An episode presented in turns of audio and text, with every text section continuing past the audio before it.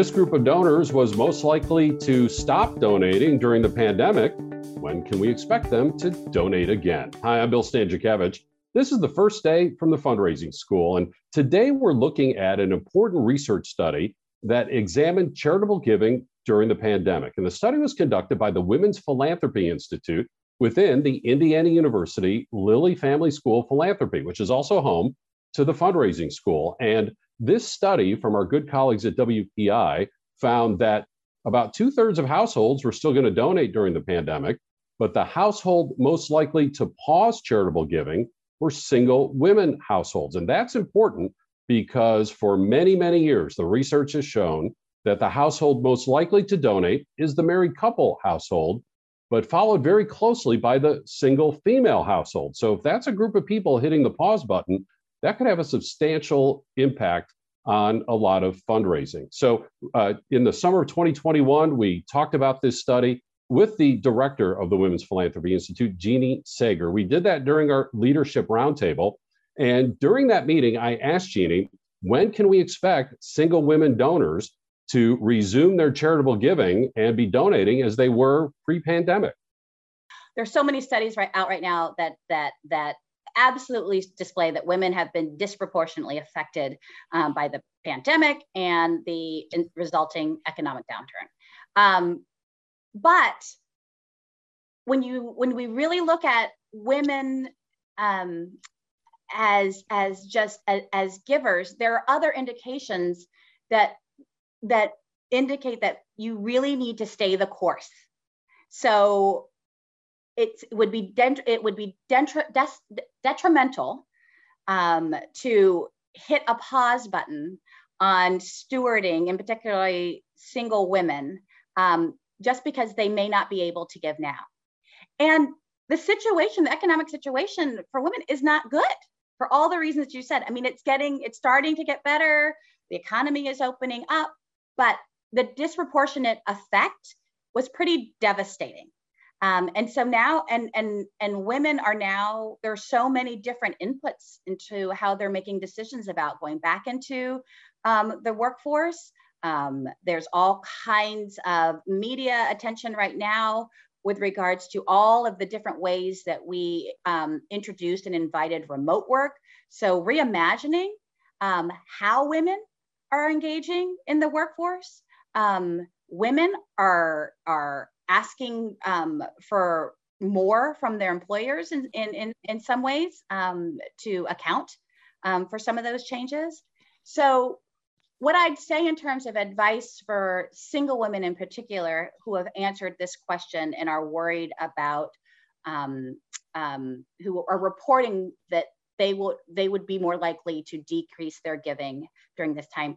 I think it's kind of almost a little bit a well duh, right? I mean, um, if you are,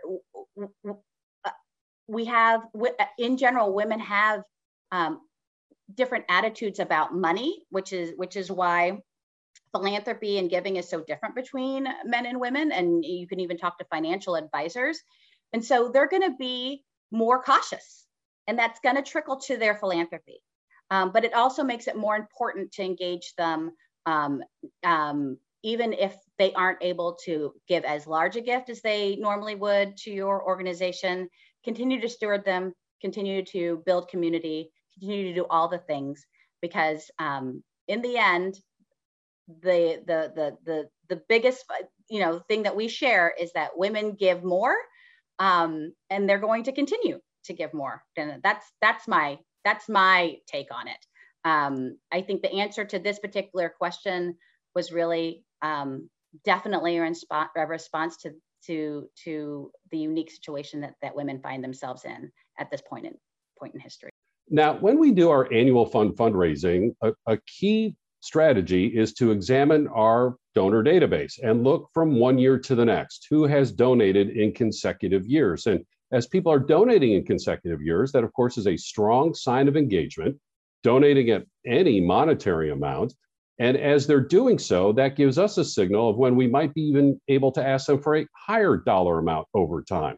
Well, since this significant group of donors, single women, were hitting the pause button with their charitable giving during the pandemic, I asked Jeannie, do we need to adjust how we analyze our donor databases? You know, when we teach annual fund fundraising, we talk about look to see who's a repeat donor, right? Who's giving in those consecutive years. Keep engaged with them over time. Uh, and when we see those repeat gifts, we think that that donor is inviting us to invite them to ask for a larger amount, right? Some, some maybe incrementally large amount. We're able to do a wealth screen. We know it can be an even a higher level of amount.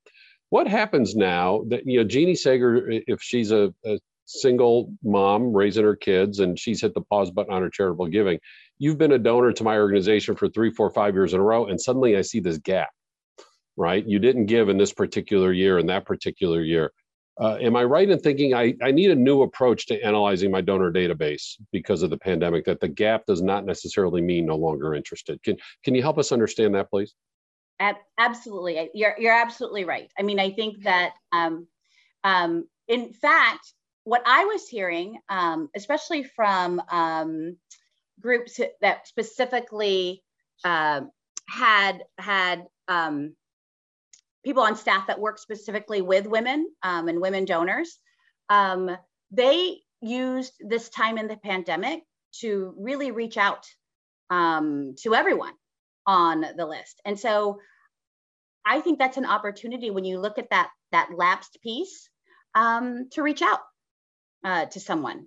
Um, so in terms of, of, of thinking about a different strategy, um, instead of deciding, oh, I wonder, instead of wondering what that's about, um, I would say lean in and and you know not to pry, but just to check in on them and see how they're doing, and and thank them for their loyalty, um, and ask them uh, ask them the you know kind of stewardship questions about you know why did you choose to give to my organization for so many years um, and and and re-engage in a different way Jeannie Sager is the director of the Women's Philanthropy Institute at the Indiana University Lilly Family School of Philanthropy. And their research and all of their resources are available on our website at philanthropy.iupui.edu. And if you look across the toolbar on the top, you'll see institutes. You click on that, a menu will drop down, and you'll see the Women's Philanthropy Institute. They generate quite a bit of research throughout the year. Uh, they partner with the fundraising school on a course every summer on gender distinctions in charitable giving. Uh, and if this is a topic of interest to you, WPI is the place for you to be. Now, speaking of that toolbar, the next over to the left says professional development.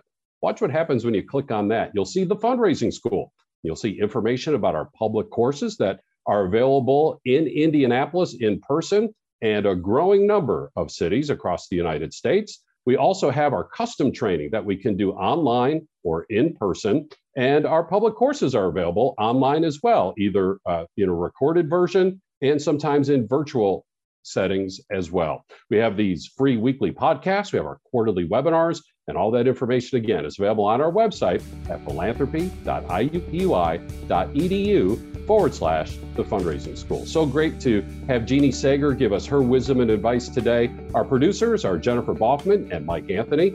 I'm Bill Stanczykiewicz, and now you are now more fully informed on this first day from the fundraising school.